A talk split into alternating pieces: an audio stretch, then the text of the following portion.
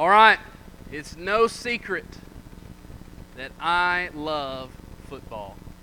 Uh, I think if you have been here any significant amount of time, it's probably obvious to you that I love football. Football means something to me. The game, I know it's just a game, and it is just a game, but football means something to me. Growing up in the state of Alabama, it is ingrained, it is woven into the fabric of your childhood. Football is, at all levels.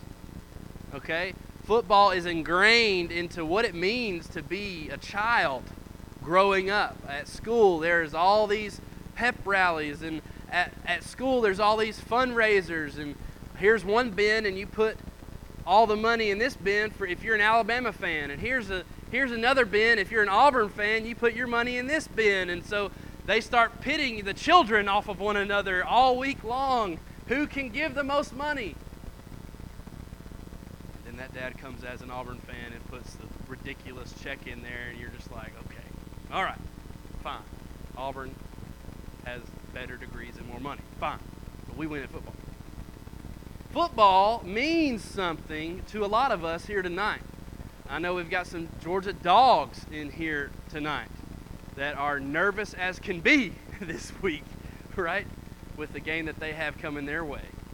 Football means a lot to us here in the South. And I think we can all, at some level, even if you don't like sports, at some level you can understand that the people around you may like the game of football. And my family is a football family. My, one of my grandfathers is in the Alabama High School Hall of Fame because of his exploits in football. I remember going to his enshrinement or whatever it was when I was a little kid. In the Alabama High School Hall of Fame, I, I, I have pride in that. That's, that's, that's something cool that I think about my granddad being in.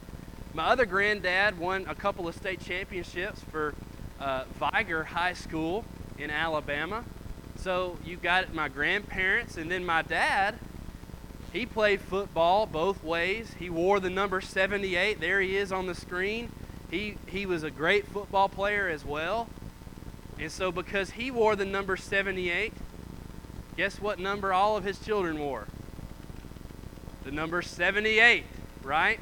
And it was this, you know, uh, it was just tradition that the Hogans that come through the program wear number 78 in tribute to our dad.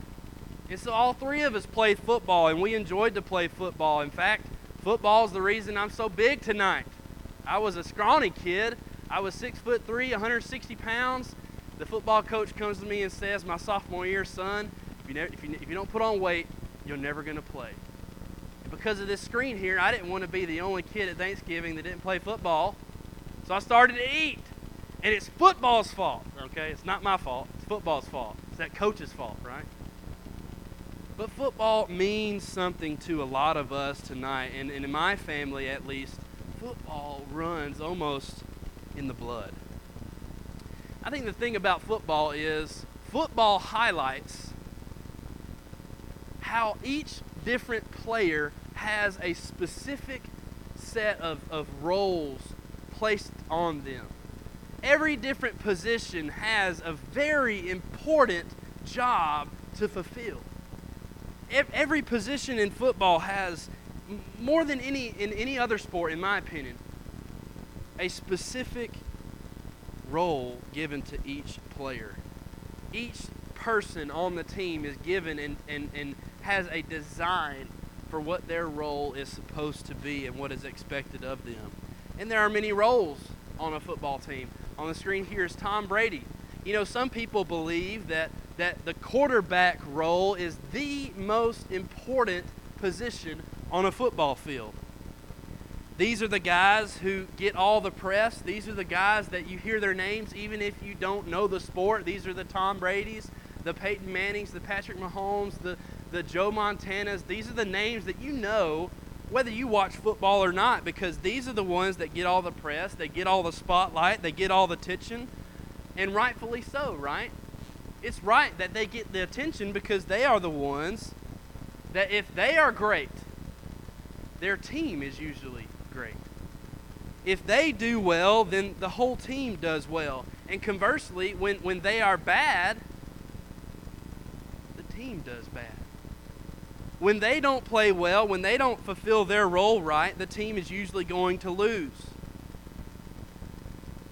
You know, the thing about quarterbacks is we learned in the 2009 movie, The Blind Side, if you love this movie like I do, you learn in this movie that without the left tackle, the quarterback, how much does he mean? This much. Unless there is someone willing to block and willing to throw their bodies into another defender to protect this guy, to protect his blind side, the quarterback is rendered useless. I don't care how fast he is, I don't care how good his arm is. We learn from this movie in the life of Michael Oher and all the offensive linemen, and this is spoken as a true offensive lineman, right? But we learn that without offensive linemen, without other people filling other certain roles, the quarterback is rendered useless. There is no star quarterback without an equally valuable left tackle or right tackle, depending on which arm he throws with. When we look at the restoration movement tonight, I think this is a correlation and a parallel that we can draw from our everyday life, an illustration that, that we can look to as we think about the restoration movement tonight. Because in the restoration movement, there is a clear, star studded quarterback, so to speak, in the name Alexander Campbell. The quarterback who gets all the spotlight and receives all the attention. This is him. Alexander Campbell is the one that history shines on, and all the lights are, are, are pointed on him, and he gets all the attention, and that's rightfully so. Because as we think about Alexander Campbell, he made unprecedented plays for the team, so to speak, if you'll follow me with this uh, analogy a little bit further. Alexander Campbell is the one who became the ultimate face of the movement. However, just like a, rail, a quarterback in real life, Alexander Campbell would have been rendered useless without Barton W. Stone. Barton Warren Stone. Perhaps it seems ridiculous for us tonight to, to put these two men's lives in, in such a way. I just hope it helps us understand, and I think it draws an excellent frame of mind for us as we look at these two men because when you think about these two men, have you ever heard someone call it stoneism? I don't think so. Have you ever heard somebody call it Campbellism? I have. You ever heard somebody call somebody a stonite? I have not. Have you heard someone call someone a Campbellite? I have. And there's the example that I'm trying to draw. People, when they think of us, the critics, when they talk about us, they, they, they call our theology Campbellism. When they call us as a people, that they call us Campbellites. And that's because Campbell is, so to speak, the quarterback, and Stone is, so to speak, the left tackle. I think if we look at our history this way, though, we've made a grave mistake. Because some of us look at our own history this way as if this is the truth. And I think we make an incredible mistake by looking at history that way, our history that way. Because when we think about it that way, we are just as uneducated as the critics who knew nothing about our movement. Because when we think about Barton W. Stone, Barton Stone was restoring the church in America. He was already starting a movement in America years before Alexander Campbell ever set foot American soil. Barton W. Stone was already causing a movement to, to occur in America years before Alexander ever set foot here years before Alexander would go to the school at Glasgow that we talked about last week, and years before he would get in, in, encounter this man, this, this professor, Greville Ewing, years before Greville Ewing could mold Alexander, and years before Alexander would come over to America, Stone was already in Kentucky and in Ohio preaching restoration theology. And tonight, as we get into our study tonight, in America, frustrations are already boiling over years before Campbell ever makes it to America. Frustrations with denominationalism and, and sectarianism and all of the different things going on in religion and Christianity in that day, the tempers were already boiling over tonight as we get introduced to Barton W. Stone. But before we do that, before we get into our study tonight on Barton W. Stone and some of the uh, more important things that we can learn from his life, let's talk about where we've come from from this moment so far to, to, to, get to this moment tonight. In phase one of our study, we talked about the introduction to the movement and we talked about the biblical basis for restoration. God expects and God's word shows time and time again a pattern for us to follow when things get off the rails. And that pattern is to restore the church to what God intended for the church to be. What is that intention? In Ephesians chapter 5 and verse 27. That we might be holy and without blemish, a glorious church without spot or wrinkle. That was the intent that God had for his church. And the way that we understand what that means is we have to look we have to take a step back and we have to look at everything that we do and practice and believe. And we have to ask is this a departure to the right? Is this a departure to the left? Is this adding? Is this taking away? Is this binding? Is this loosening where, where God has not bound or loosened? And we have to ask that question and we have to examine and we have to look at ourselves and our hearts and answer those honestly. That was phase one of our study. Phase two of our study was the foundation of our movement before we can talk about our movement with Campbell and Stone, we have to understand how Campbell and Stone ever got to where they were. And so we have to go all the way back to the beginning in Rome when, when all of these different edicts were allowing Christianity to, to become the national religion, the only religion of the day, which led to a thousand years of the Roman Catholic Church influencing the church and, and adding and taking away and loosening and binding and departing to the right and departing to the left. And, and it led to a spiritually illiterate world. Then we talked about how when it comes to the Reformation, without the Reformation, there would have never been a restoration. And then we started talking about the roots of our movement that we can find in the country of Scotland last week when we talked about John Glas and the Sandeman brothers and the Haldane brothers and Greville Ewing and, and how they taught congregationalism. And what that means is that each congregation is responsible for governing themselves individually.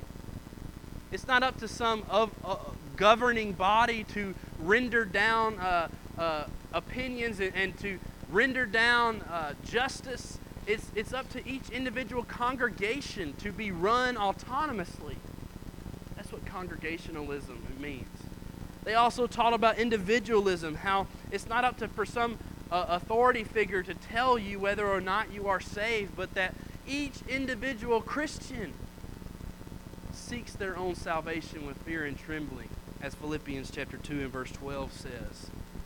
And that brings us to our study tonight as we start phase 3 of our study to be continued the formation of the movement. Now that we've talked about the foundation, we're able to sort of form our movement in our study. We're ready to see our movement start to take form and, and, and the frame that we can see. And as we start, we got to realize that when we get into America and we start thinking about uh, what's going on in America. And we, we leave Scotland behind, we leave Europe behind, and we, and we go over to America. We've got to realize that the number one thing, number one thing that the restorers were trying to do denominationalism. They were trying to leave denominationalism. See, remember back in Scotland last week, we were talking about the Glas and the Sandemans and the Haldanes and the Ewings, how they were formerly a part of the Presbyterian denomination, right? We talked about how the Presbyterian Church was the uh, Church of Scotland. It was the official Church of Scotland at the time. But when we look at America tonight, we can see that these teachings of the people in Scotland that were sent over, these teachings were, were molding not only the people in the Presbyterian faith, but people of all sorts of different denominations. Not just for Presbyterians, but for Methodists and for Baptists and for a lot of other denominations. Remember last week when we were talking about the Sandeman brothers and how they would send publications over to America for them to read? They would send publications and writings and, and all of these thoughts and ways of interpreting Scripture and, and this idea of congregationalism. Remember, they would send these publications overseas to America. Well, when people would read these, they would say, Yeah, you know what? This makes sense. It makes sense that, that we should be able to govern ourselves, and no other person or, or, or body should be able to tell us what, what our body does and shouldn't, shouldn't be able to tell us what we should do as a congregation, but that we should be run autonomously. People in America started loving this idea and, and loving the truth that these people from Scotland were teaching the truth found in God's Word. But two people really early on really stand out from the rest. Obviously, there are, there are numerous figures that we could talk about, numerous figures we could look at. But I just want to talk about two tonight, and that's James O'Kelly and Rice Haggard. James O'Kelly and Rice Haggard. Both of these men were members of the Methodist Church, the, the Methodist denomination. They, they weren't Presbyterian, they, they weren't Catholic, they, they were a part of what John Wesley started. And so these men were found themselves in America, in the northeast part of our country. What happens is John Wesley he says that no longer is Jesus the head of the church. John Wesley puts Francis Asbury as the head of the Methodist Church. John Wesley doesn't say Jesus is the head of the church anymore. In 1792, John Wesley says that Francis Asbury is, the, is now the head of the church. And there were already frustrations that O'Kelly and Haggard had about the Methodist denomination, but when this decision was made in 1792, they had enough. I've had enough. Colossians chapter 1 verse 18 says that Jesus is the head of the church and that in Jesus all he is preeminent over all things. When James O'Kelly and Rice Haggard heard John Wesley had made this decision, they left the Methodist denomination. They left it behind them and never to go back again because they know and they, they, they believe and they had studied in their heart that the only head of the church is Jesus. The only head of Christ's church should be Jesus. But now they had a problem. They had a problem because when they left the Methodist church, first of all, they brought upon themselves much persecution. They brought upon themselves uh, poverty because they were no longer being paid. Just put that aside. But they had a whole other problem. Okay, if we're not going to be Methodist, then what are we going to be? Start to look at all these other denominations. What, what are we going to be? We have to be called something. We have to have some kind of moniker. We, we, we have to be aligned with, with some other group but which one are we going to be aligned with? The problem that these men had was where where do we go now? And when they tried to name themselves, they they didn't want to be called Methodists anymore and Haggard, Rice Haggard suggested, why don't we just go back to what the Bible calls God's followers? Why don't we just go back to what God's word says? why don't we just start using the name God gave his followers? So instead of being known as a Methodist or being known as a Baptist or, being known as a Catholic or having the name of some denomination attached to them, Haggard had this bright idea to suggest the name God's Word gives to followers. The name that the followers of Christ were called in the New Testament. What is that? Christians. Turn your Bibles to the book of Isaiah, chapter 56. Here we, we're, going to find three different prophecies that, that God, through Isaiah, spoke about the name that the church would have one day. Hundreds of years before the church was existent, Isaiah prophesies about a new name.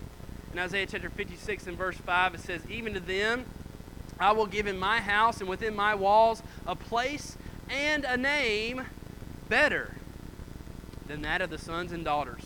I will give them an everlasting name that shall not be cut off. He says, I will give unto them a name. What name was that going to be? In Isaiah chapter 62 and verse 2, Isaiah says, The Gentiles shall see your righteousness, and all kings your glory. You shall be called by a new name, which the mouth of the Lord will name. In Isaiah chapter 65 and verse 15, a couple of pages over, it says, You shall leave your name as a curse to my chosen. For the Lord God will slay you and call his servants by another name. What name is Isaiah talking about? And so, as we go through the uh, rest of the Old Testament and through the intertestamental period and into the time of Christ, we're searching for this new name, which the mouth of the Lord Himself was going to name. What name is that going to be? We find in Acts chapter 11 and verse 26, it says, And the disciples were first called Christians at Antioch. In Acts chapter 11, we see the, the, the culmination of this prophecy finally revealed in the scriptures. This prophecy that hundreds of years ago was given down that, that God was going to call his people by a new name. In Acts chapter 11, we see it come to fruition when they say the disciples were first called Christians at Antioch. But we can see it in Acts chapter 26 and verse 28 when Agrippa was talking to Paul, Agrippa said to Paul, You almost persuade me to be a Christian. And lastly, in 1 Peter chapter 4 and verse 16, Peter says, Yet if anyone suffers as a Christian, let him not be ashamed, but let him glorify God in this matter. You see, the name that O'Kelly and Haggard were trying to go back to the name that they were trying to attach to themselves was, was completely scriptural. They wanted to leave the name that man had made behind. And they wanted to be Christians only. They were some of the first influential peoples that said, I don't care if you're Presbyterian, I don't care if you're Methodist, I don't care if you're Baptist, I don't care if you're Catholic. Whatever you are, whatever background you come from, how nice would it be to leave all that behind you and just be a Christian? How nice would it be to be able to leave all that behind you and, and just, just go by what God's Word calls followers of Jesus? How nice would it be to, to, not, to not be called a Catholic anymore, or not be called a Baptist, or not be called a Methodist, but to just go by the name Christian. That way, when someone asks you, What do you believe? Who, who are you? You could just say, I am a Christian. You know, we look at that tonight as Christians. We look at that in this room tonight and we think, What's the big deal? But when O'Kelly and Haggard started teaching this, it was crazy talk not to have the name of a denomination attached to you. You know, if you were to Google, just simply Google the Stone Campbell movement, that's what we've been given the title of, the Stone Campbell movement. If you were to Google that, it's likely that you'll see claims that the Church of Christ is just another denomination that split off of the Presbyterian Church, off of the Presbyterian denomination. Well, why is that? Because if you look at Barton W. Stone, he was once a member of the Presbyterian denomination.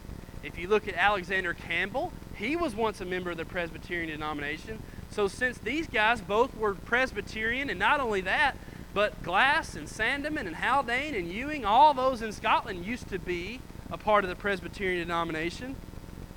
They draw the conclusion that, well, this was just a split. This is a new denomination, Church of Christ. But in actuality, you and I know tonight that that's couldn't be further from the truth. That couldn't be further from the truth of what Stone and Campbell were trying to do and what all the restoration leaders were trying to do. The restoration movement attracted all sorts of people, not just Presbyterians. We just talked about O'Kelly and Haggard. They were Methodists, and we, we're going to talk about some Baptists. We're going to talk about other denominations throughout our study. The restoration movement wasn't about starting a new denomination. The restoration movement was about leaving denominations behind. the Restoration movement was about leaving all denominationalism, all sectarianism, leaving it behind and being the Lord's church. If you remember back to our, our first study on the first night, the biblical basis for restoration, we said that one of the greatest restoration phrases throughout history is we call Bible things by Bible names and do Bible things in Bible ways, right? This was one of the first times, this was one of the first moments, especially early on, where the restorers decided to do just. We're going to be called a Bible name. What did God's Word call followers of Christ? I don't see the word Baptist. I don't see the word Methodist. I don't see the word Catholic. I don't see the word Presbyterian. I see the word Christian. And so O'Kelly and Haggard decided to call things by Bible names and do Bible things in Bible ways. I know when you think about this, it might not seem that important. It might not seem that important to, to go by the phrase that God's Word says to go by. What's the big deal? As long as you believe in Jesus, you can have whatever name you want. As long as you do what Jesus says, you can have you can call yourself whatever you want to call yourself. Well, is that true? You see, I think it makes a big difference on what we call ourselves. Because that was the name the mouth of the Lord himself was to name. When we go back to the prophecy in Isaiah it matters a whole deal. It matters a whole lot to me that we call ourselves by the name prophesied about. That we call ourselves what the first century Christians called themselves. We think about how other people call themselves and, and other people name themselves by man made names and by man made denominations, we're supposed to be different. Followers of Christ are, are special and unique in a way that we're supposed to be different than all the other denominations. Instead of calling ourselves by some denomination, we call ourselves by the name of the Lord Himself. You know, one thing about we read in Acts 11 and verse 26, you know what I didn't hear, hear them call followers of Christ? The disciples were first called Church of Christ at Antioch. I didn't read that. It says the disciples were first called Christians at Antioch. I don't know how many times in my life that I've heard a, a well meaning brother or sister call themselves Church of Christ. You ever hear this? You ever hear somebody say, I'm Church of Christ? You ever hear somebody call someone else, he's Church of Christ? What's wrong with that? I mean, that's where we worship. That, that, that's, that's, that's the church that we're a part of. Why can't we call ourselves Church of Christ as if it's a name that we wear? Well, because that makes and gives credence to the people that say we're just another denomination. That gives credence to the people who say we're, we're, we're just like everybody else who just split off another church and, and we're just like all the other denominations down the road. We're Church of Christ. You're Baptist. You're Methodist. We're Church of Christ. That's not the name Jesus gave us. When we do this, we are guilty of speaking just like our denominational friends we have around us. What a shame that is because Christ is the one who redeems us. Christ is the one who saves us. Christ is the one who gives us salvation. He's the one who forgives us. He's the one who gives us a hope in heaven. And that's why we wear his name. You can't spell Christian without Christ. And it should be the same with you and with me. Not only is this biblical name something that we find in Scripture, honestly, this name is something that our world is craving. Our world is craving being a Christian only and leaving denominationalism behind. Our world hungers and thirsts for religion without denominational baggage. You know how I know that? You know how I know that? How many churches are calling themselves non denominational these days? You see that? We're non denominational. We don't adhere to all the things that those denominations adhere to. You can come here and, and not have any of that baggage to carry. And, and you can come here and be a part of the non denominational church as if that's some new hip thing to say. Every time I hear that, it makes me cringe. It, it makes me cringe because the only non denominational church is the church that Christ talked about in Matthew 16 and verse 18. The only non denominational church is the church we read about in the New Testament before it was divided into more and more individual sects. What is even sadder to me is when churches claiming to be non denominational aren't actually non denominational at all. The churches that claim to be non denominational, if you look into it, if you research it, a lot of times it will say a Wesleyan church or a, a, a, a Baptist church. We've got an example of that right down the road. One of the biggest community churches in our area calls themselves non denominational. If you were to drive up to their main campus, Kyle and Jay and I have done this just to see this uh, huge facility. You drive up to it, and there's this 20 foot statue, and you think, oh, surely that's Jesus or something when you drive up to it. No. You drive up to it, and it's a statue of John Wesley, the founder of the Methodist Church. Here they are claiming to be non denominational. But we're going to have a statue of the person who started our denomination. That is the world we live in today.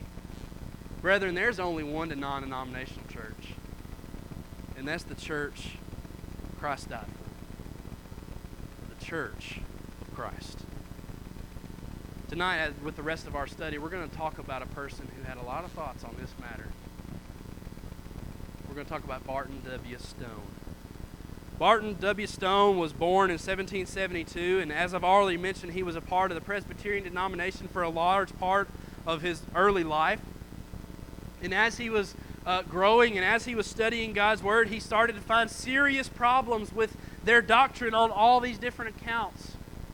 Instead of preaching Presbyterian doctrine, he started to preach simply what God's Word and what the Scriptures said for themselves. This is one of his quotes. He said, in, in retrospect. He said, I sacrificed the friendship of two large congregations and an ample salary. I preferred the truth to the friendship and kindness of, kindness of my associates in the Presbyterian ministry. Barton W. Stone says, deciding to go to God's Word cost me a lot. But I would rather side with the truth than with even those kind friends that I once had. Just like Haggard and O'Kelly that we had talked about earlier, Stone preferred the name Christian over any other moniker. In fact, he and Campbell would go back and forth on what Christians should be called. Campbell also found a biblical name called disciples of Christ. We're, disciples all throughout the New Testament. But, but Stone believed that we should be called Christians just like they were in Acts chapter 11. Being a Christian was the only thing that mattered to Barton W. Stone because he was influenced by Haggard and some of the other writings going around the area at the time.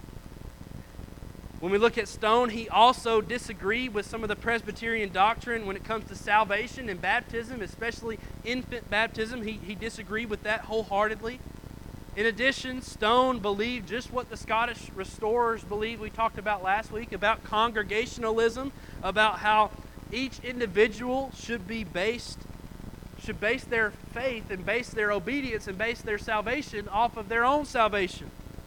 From Philippians 2 and verse 12. And so these feelings, among others, led him to lead the charge in writing a very, very, very important document. One of the most important documents outside of God's Word is what Barton W. Stone wrote, The Last Will and Testament of the Springfield Presbytery. You see, Stone was a part of the Springfield Presbytery, a group of, of churches, uh, a, a group that would come together and they call themselves the Presbytery, and they were Presbyterian. And all of these men, five others other than Stone, all of these men started to think about these things the same way at the same time. There's that providence we talked about last week. As they studied God's Word, they started to read all the literature around about congregationalism. And so they draft what is called the last will and testament in the year 1804. You know what's important about that date? Guess what year Alexander set foot in America? 1809. So here we are, five years before Campbell ever even makes it to America. When we think about the last will and testament, there are a few similarities that we can see to Luther and what Luther wrote in the 95 Theses. Basically, they're the, the, the same type of writing. This was something that was written in order to leave to leave denominationalism, to leave certain practices behind. And so we're going to write this, this document that is in complete opposition to the church, to the Presbyterian church. And this was a list of, of Stone's greatest wishes for the leaders of the Presbyterian church in Springfield, Kentucky. These were his greatest wishes that he wished the church would follow in the Presbyterian church.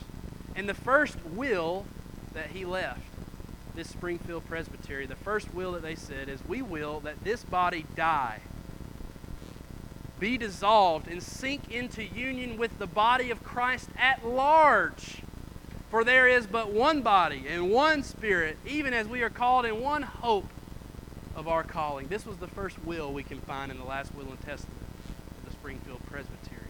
What's important about this? Here he is in this, this presbytery. It has power in Springfield, Kentucky. It has power to make decisions and to render judgments and to tell people what to do. And what's important about this is Barton W. Stone and his his friends and his contemporaries said, We don't want that anymore.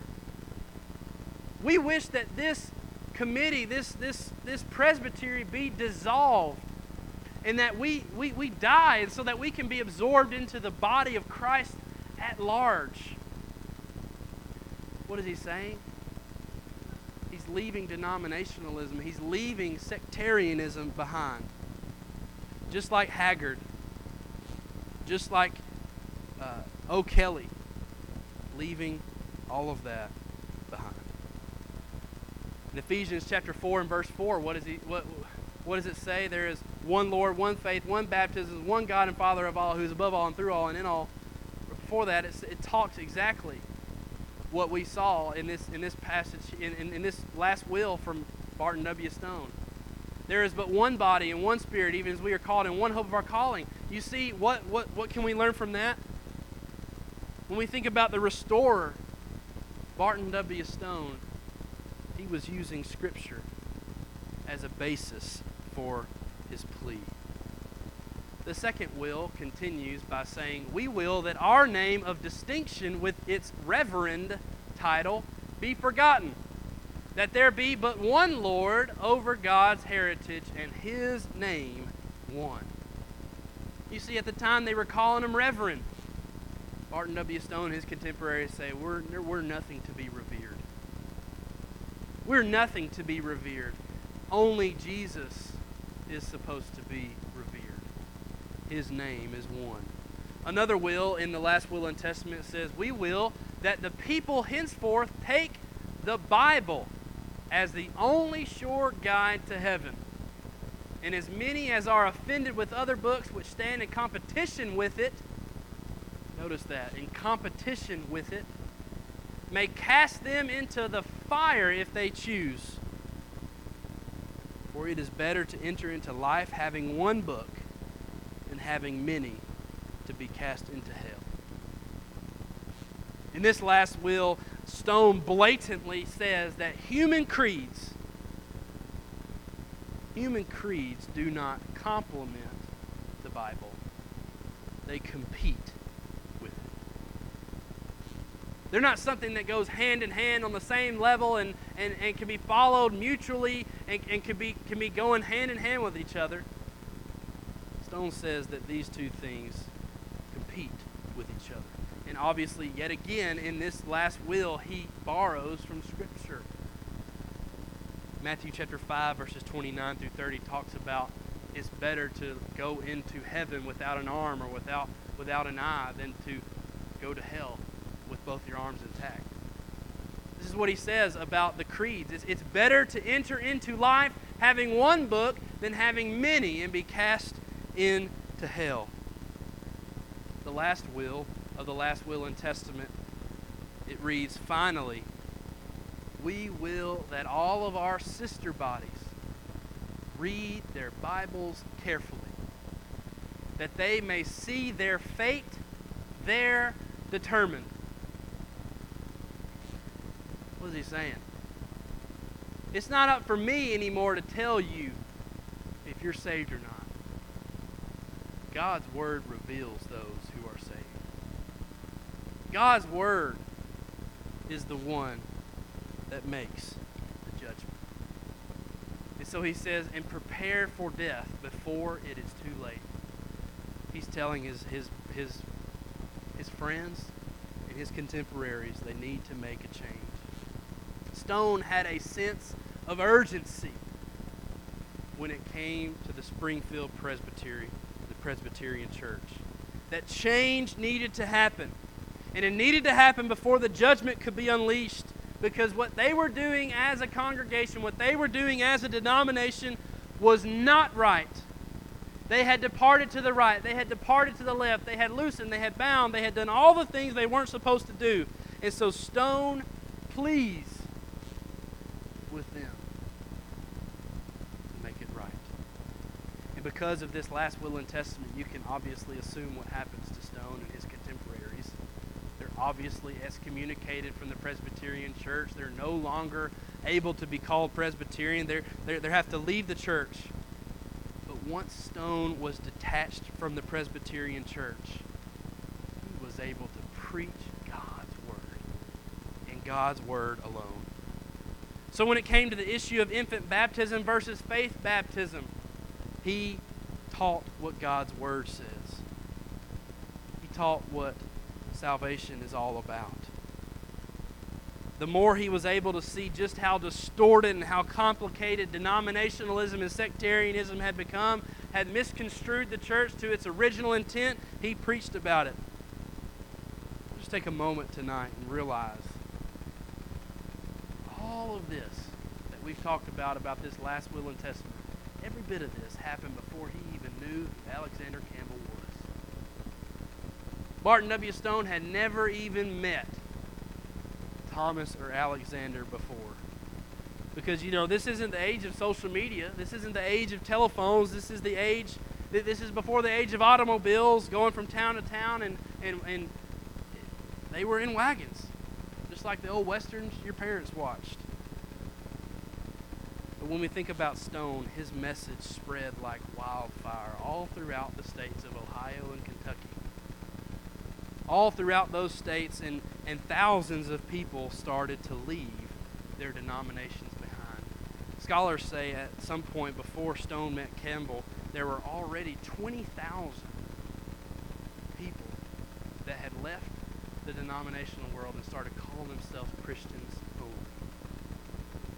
because of the teachings of Barton W. Stone from God's Word. When we look at the life of Barton W. Stone, it's impossible not to see his impact. Not to see the impact that he had on the restoration movement. Again, when we think about this, as I said it last week, Campbell, it would have happened without him, but it would, might not have been as strong. Same thing with Stone. It, it, it would have happened without him, but there's no way it could have reached the heights it did without Stone. And when Stone and Campbell's movements merged, there was nothing that could stop the force that these two men made. It was this theology, these types of pleas in the last will and testament of Barton W. Stone that were the cornerstone of the movement we're studying in this class. I don't know how many of you have driven through Kentucky lately. We've got some Kentucky people, right? People from Kentucky. There's not much. Just gonna be honest with you. At least on the way to Illinois, on the way to my uh, in-laws, there's just not much there. Okay? There's an ark. There's a good basketball team, and that's about it. You know what else there is? There's a whole lot of churches there's a whole lot of congregations of the Lord's church. Same way in Ohio. And we can we can look at the life of Barton W. Stone and say that he is a large reason for that. Tonight, as we try to take this lesson and make it mean something to our life, the, the correlation I have tonight is, is very simple. Stone was sick and tired